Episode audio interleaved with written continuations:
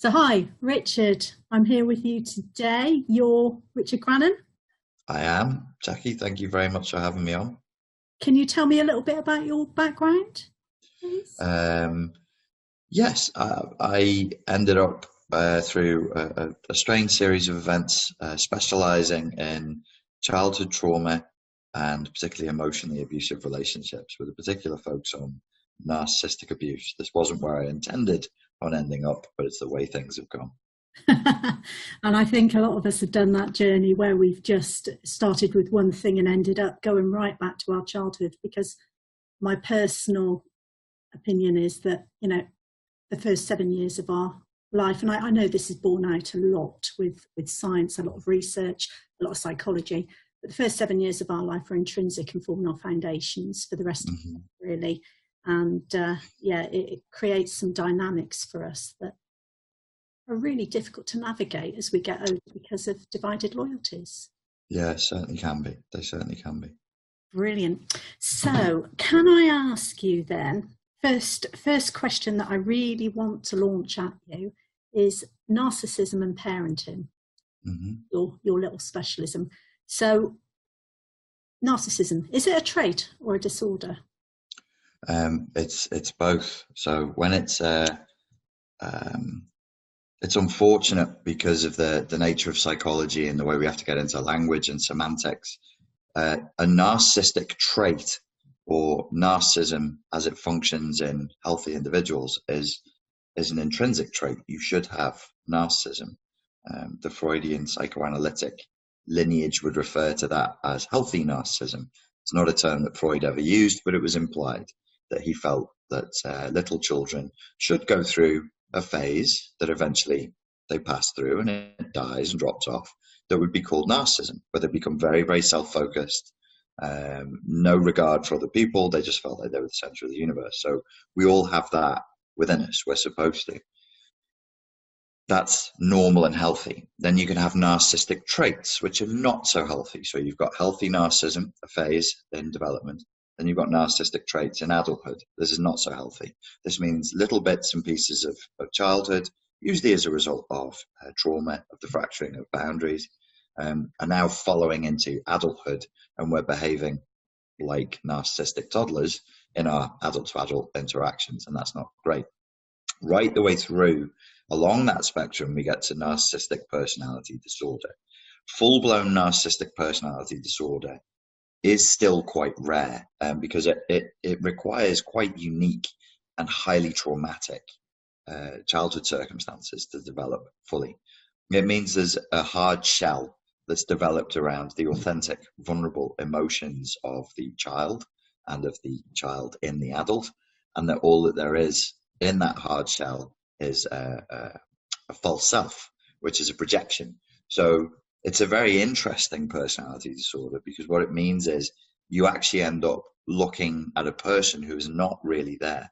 There's only a shifting miasma of their various projections of who they think they need to be to draw their uh, narcissistic supply from the other human beings around them.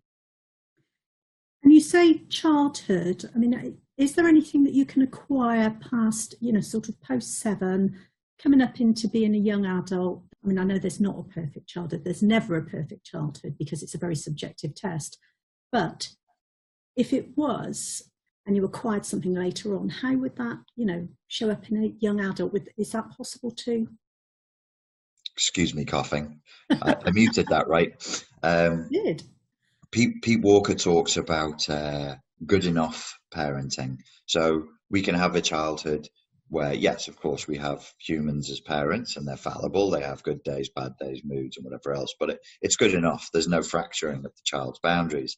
They're allowed to naturally and effectively attach to their primary caregivers, to their parents, and then naturally and organically detach. There are some bumps, there's some turbulence, of course, this is normal, yeah. but it's not what we would consider traumatic. It's good enough. How then, if somebody had a good enough childhood, is it possible that they could develop uh, narcissistic personality disorder later in life. It is, it's very rare. Either the circumstances surround surrounding the person need to be so all consuming that they're reduced back to their childhood state where what they ate, what they saw, what they heard, what they thought was completely controlled night and day for a substantial period of time. Um, to the extent that it then infantilizes the person back to a childhood state, then yes, they can develop NPD. There have been studies that suggest that some celebrities develop um, context specific narcissistic personality disorder, which I think is a reasonable proposition, which is that if you rise in fame and celebrity very quickly, if you're a nice, normal, giving person beforehand, you might end up becoming not so pleasant. Um, but that is a very all encompassing experience. If you're talking about A list celebrity status, it literally will affect how you eat, how you sleep, how you live, and everything else. So, yeah, it, it can happen later in childhood through that experience, later past childhood. Or you could be looking at somebody who's entered into either a prison or a cult and they're literally facing uh, torture uh, on a daily basis. Again, that reduces us back to an infantile state. If it's prolonged enough and strong enough, the ego boundaries will break under enough pressure, and then you can induce a narcissistic personality disorder response. These are theoretical, it's hypothetical. I'm not aware of any proven cases where qualified clinicians have said, yes, this has happened, but it's theoretically possible, yeah. Yeah, and I think the, the terminology good enough parenting is something that I use a lot in my legal career. You know, that's a, a standard that we, um, that the courts certainly adhere to and, and, and to say. So thank you for that. Um, no problem. So, narcissism, is it scale? Is it, does it, are there lower ends of it, higher ends of it? How does it work? Well, I mean, it, it depends on it depends on who you're talking to. Um, obviously, psychology does its best to be a science. It does suffer from a little bit of medical envy, and so it pretends that these are fixed viruses, fixed bacteria, and of course they're not. There are as many different derivations and permutations of that which we call narcissistic personality disorder as there are human beings who can develop it. It's good to remember that this is a reactive defensive response to post traumatic stress, to complex post traumatic stress. When we're talking about CPTSD, complex post traumatic stress, somebody with narcissistic personality disorder, psychopathy, or borderline personality disorder would be in the fight fawn vector. So it's a protective, it's an effort to protect the vulnerable self. Is it a sliding scale? I personally think it is. A lot of people do think it is, and it's useful to think of it in that way but with the caveat that in order for narcissistic personality disorder to be true NPD, in my humble opinion, based on what I've seen, there does need to be this kind of um, this level, this area, this this horizon that a person goes to in terms of their defensiveness, where they're almost irretrievable because of the false self, which is a hard shell inside of which all of the vulnerable emotions and feelings of the individual have simply died. When that has occurred in childhood, and now you're sitting in front of a 55 year old man, or you know, a woman who spent her whole adult life functioning on these parameters, I personally feel it's naive of the partners of people like this to think that they're going to get better. And I think it's extremely naive for mental health professionals to think that through conversing with them, they're going to convince them to change the way they fundamentally operate in the world. So, sliding scale, yes, for narcissistic traits, but for NPD, full blown malignant NPD, I would say no. Once you've got past a certain point on the sliding scale, there is no coming back.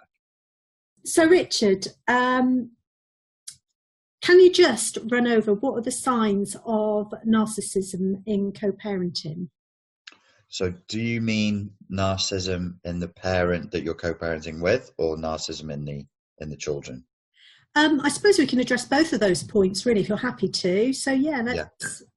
one at a time. If you're if if a person is co-parenting and uh, they're worried that what they're dealing with is narcissism, then they would be looking for the major traits. You would be looking for unusually high levels of arrogance, unusually high levels of entitlement, um, a tendency to deny reality in favor of upholding some sort of false image, a big tendency towards superficiality and vanity and what other people think about you, your family, the children.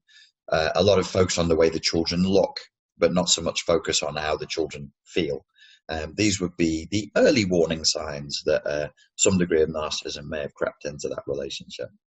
If you're worrying about it appearing in the children, it's the same thing.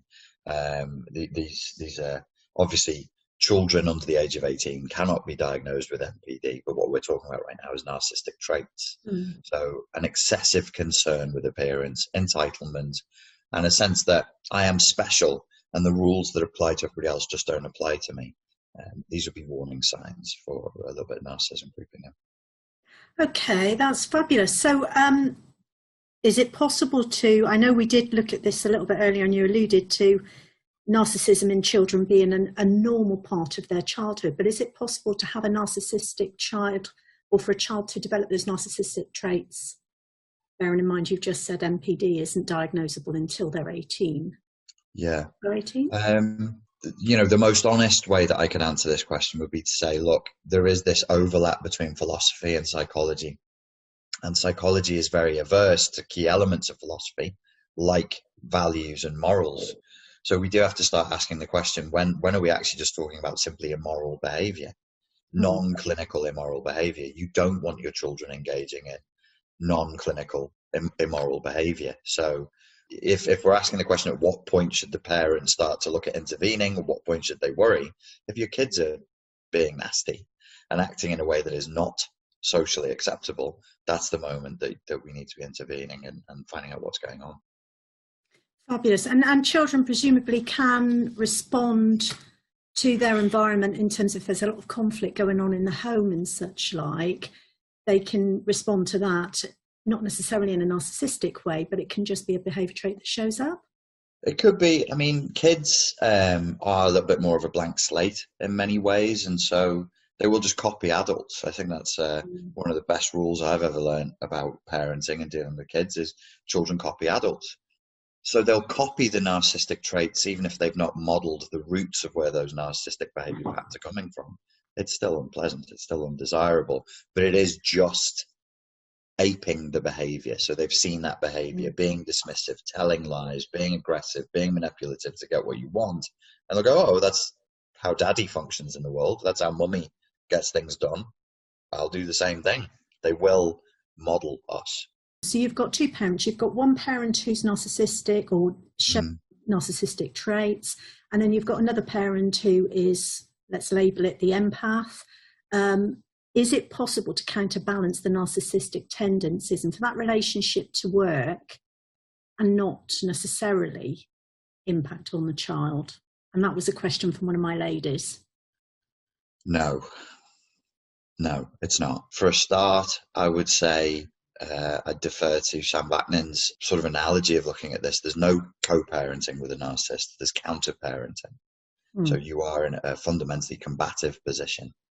Um, the children to somebody with NPD are, are mere pawns in a broader game.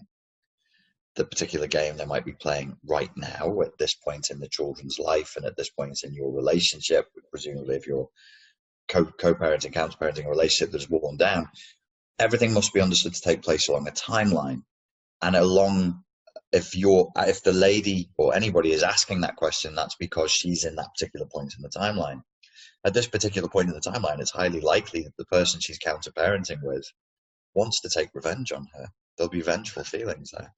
And um, we should go into that with eyes open. Um, this is a depressing prognosis but i'd rather have people feel shock and discomfort at what I'm saying now and be prepared for what is going to be coming down the pipe than to go in doe eyed, you know, wide eyed, and then get Absolutely. all shocked and be saying to their friends whilst weeping, You'll never believe what he's gone and done now. You'll never believe what she said to little Timmy when I took her out when I took him around the other day. So that you'll know any and all contact is the opportunity to manipulate and to abuse. Any and all contact is the opportunity to manipulate and to abuse. And that's just the way it is. It's a bitter pill to swallow. I can't imagine the distress that, that I can imagine, but I, I wouldn't want to live it, that it causes knowing somebody that they're handing their children over to somebody who's fundamentally an emotional abuser and that they have to by law they're legally obligated to just because they share DNA. That's the law. That's the way it works.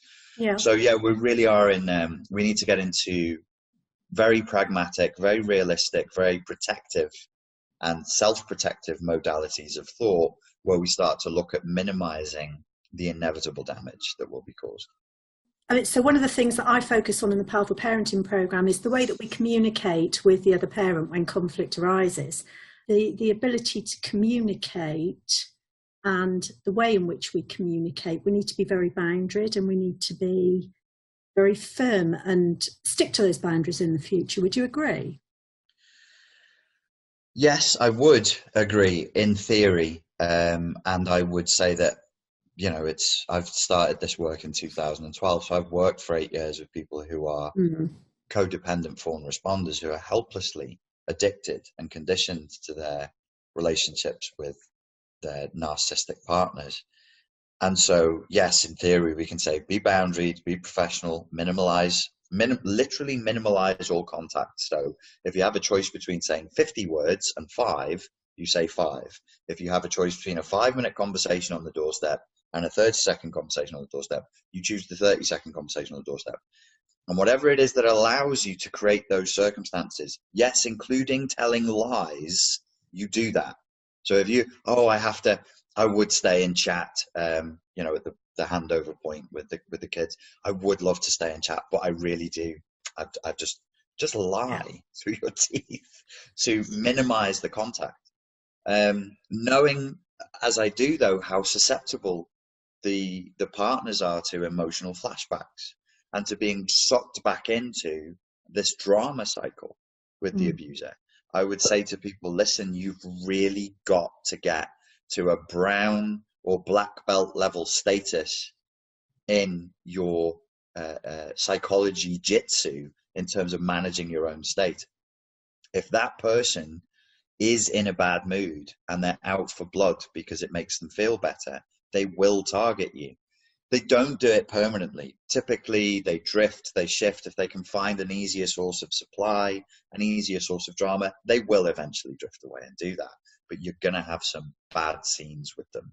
I can't see if it's true NPD, they're not just going to let you get on with your life and be peaceful and happy. That provokes them and it, it, it makes them feel less important, which creates narcissistic injury, which induces narcissistic rage, and then you will be punished.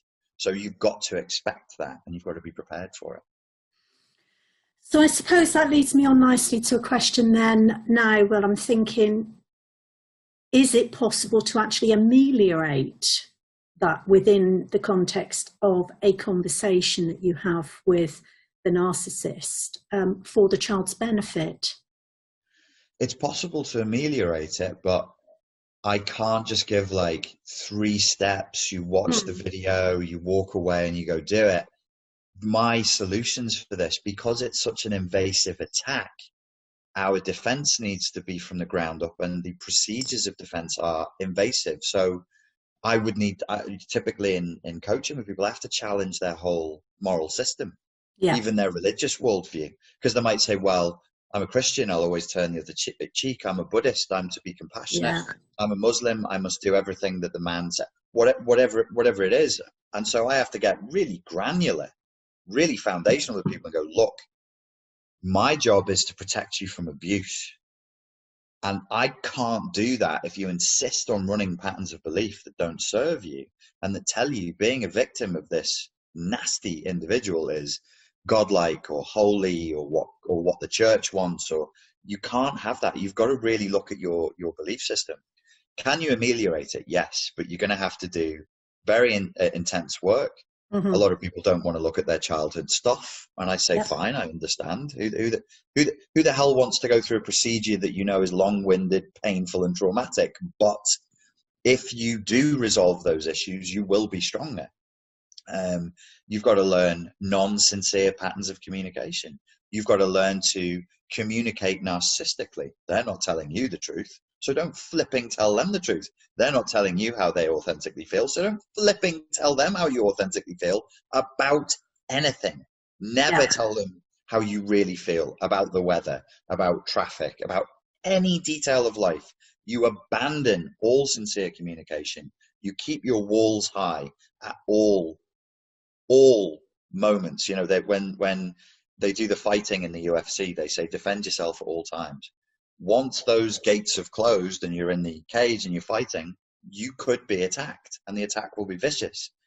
They will try to charm you and make you think that the danger has passed, so your defenses come down, and then you'll be like, "Oh yeah, I forgot how how sweet John could be when he's in the mood of the."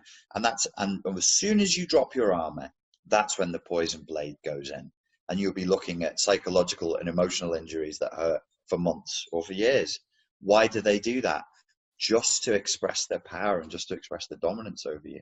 So you've got to be very, very careful. And a lot of the people watching this who are struggling with it, they really need to change their worldview. Many people online are obsessed with how dangerous narcissists are. They're actually less powerful than you think, but they're probably more dangerous than you think. They're less powerful than you think, but they're mm. more dangerous than you think. That's typically what I end up having to tell people who are stuck in these uh, cycles of abuse. Yeah, and and I mean, I've had that personal experience myself with some of my relationships, and I would completely agree with you on that point, you know, because it is hard to manage it. And for me personally, the only way to deal with it was to get away and then manage it thereafter. And and that did involve me, you know, going through a very painful journey. Yeah. Examining a lot of my foundations in my childhood and stripping back a lot of the beliefs and and all the things that we acquire as we get older. So you do need to get to grassroots level of how you feel and understand and name the emotions to be able to tame those emotions and then be able to deal with that emotion as it shows up in your life. Absolutely. Absolutely. So the thing that I never want to do with people is is hand out like self-defense techniques to mm. lambs to use against wolves. If you're a lamb and a wolf comes, it doesn't matter what you know, they'll tear you to shreds if you can be more wolf-like and less lamb-like, less lamb-like, you have a much better chance of defending yourself from the worst elements of the attack. Um, and so it, it really is about uh, fundamental change in the belief system of people if they don't want to continue to be tortured, provoked, and you know wound up and triggered and all these other things that you can be by these people who've spent their whole lives cultivating the ability to induce emotional reactions in other people, they will beat you in the same way that if you get in the ring with a black belt who's been training for his whole life, there's no course you're going to do inside of two weeks that's going to let you to meet them at their level. You're not as good as them at their thing. So again, it's a slightly dire prognostication. It's a bit doom and gloom, but I'd rather people embrace that and go, okay, I need to take this seriously. And then I think they've really got a better chance of protecting themselves. Yeah, I, I mean, doom and gloom or reality i like i prefer reality because they're you know if, if anybody's coming to either one of us for this sort of help they're in that reality they're stuck there so that is their reality and it's not nice and and that's where we can shed some light on it i think but certainly i like your analogy of the narcissist being dangerous and you know but not as powerful because that's where as yeah. empath or the the non-narcissist in a relationship we can then empower the other person to actually be able to manage and ameliorate that in the future. And, and, this is this is where it's useful to break out of the clinical terminology as well. My narcissistic ex girlfriend was powerful to me because I loved her. Yeah, she's not that powerful to the shop assistant that she's being rude to, because that shop assistant isn't in love with her. She's not sleeping yeah. with her. She doesn't yeah. care. So we've got to I think it's very human to want to sort of like protect ourselves from the from the realities of what the situation is. But when you actually just face it head on, you go, "Oh, okay, that's why." So actually, it's me that's providing her with that power. In in some senses, it's yeah. me that's offering up that vulnerable emotion. Ah, okay. Well, the reality is ugly, but as ugly as it is, it actually re-empowers me because I go, "Oh, that's me that's doing that. She didn't do it." If yeah. I didn't offer that, she wouldn't have that power. And this is true for everybody who's been in, um, because we're talking about parenting, they're all, these narcissistic relationships are all rooted in love and relationships yeah. and intimacy. Yeah, absolutely. And it's, I suppose it's, it's feeding the beast, isn't it? Yes, it is, 100%. I like that terminology, Richard, feeding the beast. okay. Um, so I suppose my next question then leads on nicely from that. As as the non-narcissistic parent, do we ever overcompensate, in your opinion, to counterbalance the narcissism? It, it depends on what you mean by overcompensation. If if by overcompensation you mean as the non-narcissistic parent you feel guilty that you hooked up with some terrible dude that's now causing your kids to suffer, so you start spoiling your kids, then that's definitely happens. I think 100% of the time Mm. because you are going to feel that guilt, you are going to feel that responsibility, and as codependents, uh, we we do have a, a pronounced uh, proclivity towards guilt and shame and responsibility. So yeah, then you'll be then you'll go into the oh poor them story inside of your head, and then you'll be like, how can I make this better? It's actually a really dangerous game to play, and I'll I'll tell your viewers why. The correct circumstances for growing a personality with NPD is between a highly abusive distant parent and a guilty parent who spoils the child. So when you have one parent who's feeding a message to the child, you're worthless and you're an object, and the other parent who's feeling guilty says, no, you're wonderful and everything you do is great, that actually can induce NPD. So if you sense anybody watching this, if they sense a drive in themselves to overcompensate for the other parent's bad behavior, really resist it. And remember that children need boundaries and rules more than they need kindness and friendship. They do need kindness, they do need friendship, but a child is a is is in a state of chaos. They're still trying to learn how to figure out the world. They need rules and boundaries more. So balance the desire for kindness and friendship with rules and boundaries. If you want your child to grow up a strong, independent individual, put the rules and boundaries in early and tell them. You can say things like, like if you want to overcompensate for the other parent's abuse, you overcompensate by putting a moral system in and saying, what happened? Well, daddy said this to me. Well, that's not true, is it? How do you know it's not true? Oh, I, I know it's not true because here's the evidence. Okay. Is it good to tell the truth? Yeah, it's good to tell the truth. Is it bad to lie? Yeah, it's bad to lie. So did he do something that we can consider bad? Mm. Yeah. Okay. These are that's a moral system that you're putting in there. It allows the child to philosophically differentiate and go, okay, that's my dad, that's my mum. But sometimes they do things that are immoral. So that the ultimate force in the world is not the parent anymore. It's the moral philosophical system. Mm. And I suppose from a child's perspective, it's quite hard to differentiate that because one of the one of the big issues that we deal with, or one of the big issues that comes up perpetually in my legal cases, is that the other one parent is denigrating the other parent, uh, Mhm. you know, creating this wedge in between the parental relationship, and that comes back down to then allegations of um, parental alienation.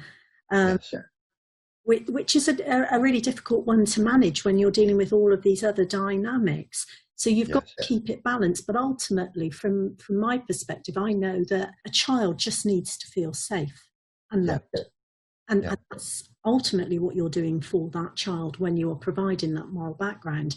And I think. Even correct me if I'm wrong, Richard, but even narcissistic parents deeply love their children.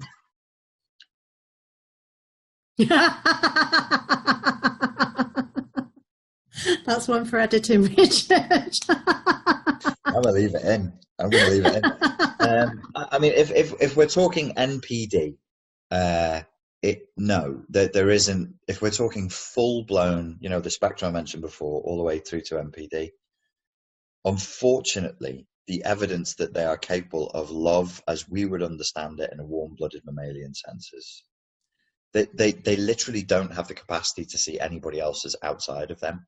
So those children are just objects inside of their internal reality. They happen to be objects they have control over. You can't love somebody like that. That's that's not love. That's that's that's possession. Um, you may see observing from the outside sentimentality and a sort of a you know a, a, they're simulating what they've observed in other parents. Oh, they're protective. They're very Mm. sentimental. They're very proud. If it's truly NPD, all of that is only coming from uh, the position of, of, of narcissism. So yeah, love. Unfortunately, if it's full blown NPD, it's not a thing. it's not going to happen. And in those circumstances, presumably, there is a risk that the relationship is going to break down entirely, which is the situation that I'm faced with in in the court proceedings. Yeah. Do you mean between the the narcissistic parent and the children? Yeah. Oh, yeah. Along a long enough timeline, the true NPD will fall out with everybody. Along a long enough timeline, always, everyone, every time, um, for a lot of reasons. For a lot of reasons, but I mean, fundamentally, it's a maladaptive personality disorder that's self-destructive, um, and this is one of the things that defines it as being NPD. So it might not happen until the child is in their 30s, depending on how thoroughly brainwashed they mm. are. Um, but yes, at some point they will they will fall out with them, and it will be dramatic and usually terminal. You, you know, typically they'll just never never speak to the parent again or never have the parent in their lives in that way again when they see them as they truly are because they see a monstrous uh, golem like entity. Yeah. Yeah i can relate to uh, relate to that a lot too. Okay in terms of the family dynamics richard assuming we've only got two children in in any parental family unit, you've usually got the golden child and then you've usually got the scapegoated child. What, what are the different dynamics and how does that show up within the relationship? Um, in a narcissistic family unit, yes, typically there'll be a golden child and there'll, there'll be a black sheep. The golden child can do no wrong. The black sheep can do no good. Uh, why does this happen? Well, it happens because when the parent has NPD, as I said before, there's no there's no love of the children as separate to them. They're just parts of them. They're kind of buckets. They're receptacles. They're receptacles and buckets for the self perception of the narcissist. The narcissist splits that which is bad and doesn't fit with the false self, the fake self image, away from themselves quite naturally in their daily lives and projects it onto other people. I didn't do that. You did that. I don't lie, you tell lies. I don't manipulate, you manipulate. And then all the good stuff they keep for themselves. When they have children, they find uh, they have this opportunity the, for the perfect projection mechanisms that have no boundaries, yeah. zero ability to say no. So they put all of the bad stuff in themselves into one bucket and all of the fake good stuff of themselves into another bucket. So you have black sheep, golden child. You can do no good no matter what you achieve, how far you go. You become a PhD rocket science, you know, brain surgeon, you're still a piece of shit. The other child is a golden child, so they're drug addict, they crash cars, they, you know, accidentally murder people whilst drunk. Whatever you want, the narcissistic parent will still fawn over them because that's the yeah. best of them in one place, and the worst of them, which is not them, it's away from it, it's nothing to do with me, in another place. So uh, yeah, you do see that that dynamic uh, play out. And do you find with the with the black sheep child then that that child becomes more challenging and more grounded as that child gets older? Yeah, that that that child having suffered uh, a miserable and torturous childhood will probably become obsessed with psychology and spirituality for the rest of their lives to try and figure out why their their childhood was so full of misery. Yeah. They'll typically become a codependent, unfortunately, and they probably will attach to another narcissistic partner these are the people we call the fawn responders, the codependents, the empaths, and so on. They probably were the black sheep of the family. Um, the truth teller, the sacrificial lamb, the scapegoat, so on. Um, the golden child typically will grow up to be very narcissistic, if not full blown NPD, but certainly very, very narcissistic because they've received a message in their most formative years that whatever I do is perfect. Yeah, okay, I was drunk and I ran somebody over, but you know, everybody drinks and accidents happen. There, will be this yeah. amazingly strong capability to remove oneself from tr- true guilt or true true responsibility and true remorse.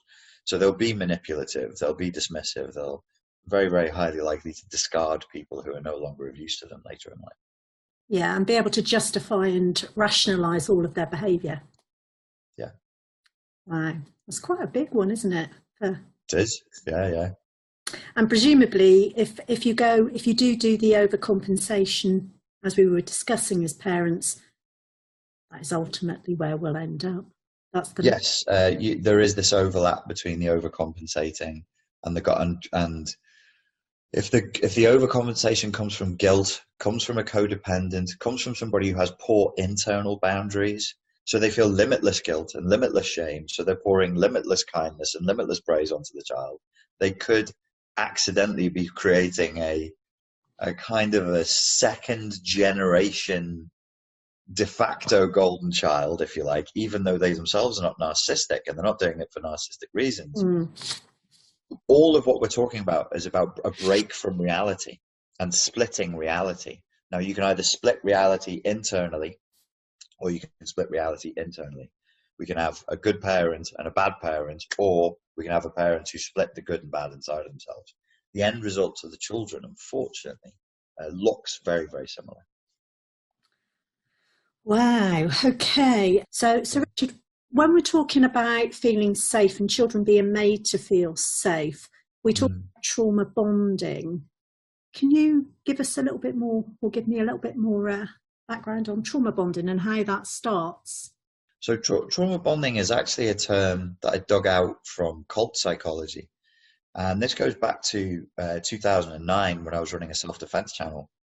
And I was, I was teaching men and women how to defend themselves we were discussing domestic abuse, and the Rihanna Chris Brown case came up, where he had, as people know, punched her, bitten her, uh, kicked her, given her very, very severe injuries, and she kept on getting back with him. Mm-hmm. I watched an interview on CNN with a woman who was the represent, representative for one of the largest women's domestic violence uh, groups in the whole of America. And she was asked by the CNN anchor a very straightforward question why do women keep going back? And she didn't have an answer. Mm-hmm. And at the time, I was like, oh, that's interesting. I've never really heard a good answer for why anybody would go back. So then I started to do the research and I found the concept of trauma bonding. When somebody enters a cult, they go through a love bombing phase typically. And then in order to bond the person to the cult or to the cult leader, they'll be taken through a series of very intense emotional experiences that infantilize them. How cults figured out how to do this, I do not know because it's very good psychology. Mm if I simultaneously abuse and rescue somebody, so I'm good and bad, remember the split, the reality split mm. again? If I'm angel and demon in that person's subjective reality over and over and over again, the intensity of emotions and confusion and the neuroplasticity that that uh, intense trauma induces forms a strong neurological connection between the target and me. And it's not that the neurological connection is, oh, this guy, this human is the source of pleasure and good things. It's just this entity is important. When he speaks, you listen. You need him in your life. So I would attain almost like it's a parental role, but beyond that, a godlike status. Yeah. You know, and then people, when people's ego boundaries are broken, they'd internalize me and they'll be having conversations with the vision of me they have in their head, controlling everything they do down to when they can eat, if they can eat, you know, the most intimate procedures. Um, and that is how you trauma bond somebody inside of a cult. In normal life with a narcissist, typically, they're not just nasty all the time. Sometimes they're nice and sometimes they're not. People complain online a lot about the, the damaging effects of being with a covert narcissist also called a fragile or vulnerable narcissist, who break the rules of the online narcissism community. They do apologize. They are sad when they've done something wrong. They do actually feel something approximating guilt and remorse. And so we start to think, oh, they're not that bad. They're just they've just got PTSD. If I love them enough, they'll heal. I'll just pour more love into them until they get better. Ha ha ha. So that that effectively creates a trauma bonding experience. If you're being mean and then nice and then mean and then nice, the target will typically fight to try to induce through fawning, through submission, the nice state more than the mean mm. state. And it puts them in a position that's like an infant with a child. Yeah, I can I can see that because it, it it creates this unhealthy level of dependency, doesn't it? And really, yeah. a need, yeah. you know, huge need in you to, to, to make them better, but a huge need in you to need them as well for yes. answers. Unfortunately, that this problem goes beyond narcissism. We actually have mm. a cultural problem, which is yeah. that our our beliefs and our behaviors around uh, sex, sexual intimacy, and uh, sexual bonding are a little bit flawed. We are somewhat obsessed with rescuer fantasies. Yeah. Um, and we're obsessed with abuser fantasies. And for many of us, we just think that's what love is. And, you know, when you start to talk, I can see it when I do seminars with people. I start mm. to say, You want to be in a happy, loving relationship? And they go, Oh, yes. And I said, Well, let's have a good long talk about safe attachment with another adult. And I can see their eyes glaze over because yeah. it's not sexy, it's not interesting. So I'm like, Ah, so we know that you expect drama, pain, uh, adrenaline in the bonding process. Okay, well, I can provide you with people who are always going to offer you that. They're called narcissists, and it's never yeah. a dull fucking moment. Nobody's ever said life with a narcissist was dull. Uh, it's just that it's intolerably painful. So yeah. there are there are broader problems around that issue give me the doll, give me, I crave the doll in the, the, the predictor. I'm done with the drama, so done. Um, and yeah, I, I, see that because within, you know, I, I mean, our childhoods, all the Disney, the, the, classical Disney films, you know, all of them are, are just crammed full of all this cultural and societal conditioning, aren't they? Yes, and there's there's a lot of there's a lot of reasons uh, there's a lot of reasons for that. Ooh. There's a lot of I think, a desire to um, turn people to, to turn people inside out a little bit. Mm. Because if you're running things and you have a population to manage, it's better if you have people who just want to go to work and come home and watch TV than you if you have a, a nation of people who are asking difficult questions, who yeah. are self-realized, who've achieved their potential. So it's better to train them to think, look, the peak of life is you get with another person you have sex and then you replicate. Oh, and the angelic choir music from Disney comes over. Oh, and you just think that's that's infantile. I mean, that's really infantile. Yeah. And I think that's why a lot of people get get so stuck and they're so anxious and depressed because just forget narcissism. If you bring that amount of loading of expectation to another human being, you're guaranteed disappointment. Why? Because the person you're loading your whole life streams on is just a flipping idiot like you in socks yeah. who gets headaches, gets confused, forgets what day of the week it is. They can't offer you an all-in-one package that yeah. resolves all the issues of your life. No, no other human can. Yeah, no, I, I would, I would agree with that entirely. Um, here's quite an interesting one. Does a narcissist ever recognise their own behaviour? Sure, sure. Many. Uh, there was a, a, new test for narcissism. I, I want to say it was the University of Minnesota. Uh, it's only four or five years old, and the new test for narcissism was to, and it's the most effective, quickest test there is, is to walk up to. What they did was they walked up to students who didn't know about NPD. They described five traits of narcissism, and then they said to them, "Would you agree with that this is that this is you or not?" And they just said, yeah. If you have NPD, that there's and it's classic overt NPD. There's no reason for you to hide. There's no reason for you to hide from that and just go, yeah, that's that's who I am. So yeah, many many narcissists do uh, fundamentally recognize that what they're doing is odd or amoral or immoral. Um, Sam Vaknin is is a is a good example of that. He knows exactly what he's doing, um, but according to him. He can't. He, he also struggles to control it. Mm. Struggles to control the desire to do that. So yeah, a lot of a lot of narcissists know that what they're doing is is wrong. I suppose that's where the term covert comes from because they get clever at managing, rationalising, and just. Well, co- co- covert covert can be a strategy. So all narcissists use strategies that are covert, which means covered. Um, I, I, prefer to use mm. fragile or vulnerable um, mm-hmm. It's it, it's the same thing, but yeah. when people hear covert narcissists, they'll go, "Oh, covert strategies." But if you're fragile or vulnerable, what that means is you have the grandiosity, but you're ashamed of it. So you have these grandiose fantasies of who you are, but then when you're faced with them, you go, "Ooh, who the hell do I?" So there's the self doubt.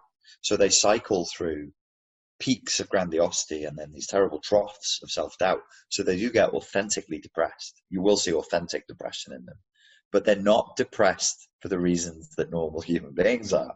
They're not depressed because life didn't work out or they're grieving or they're sad.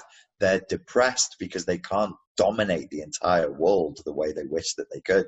So they're actually failed narcissists or failing.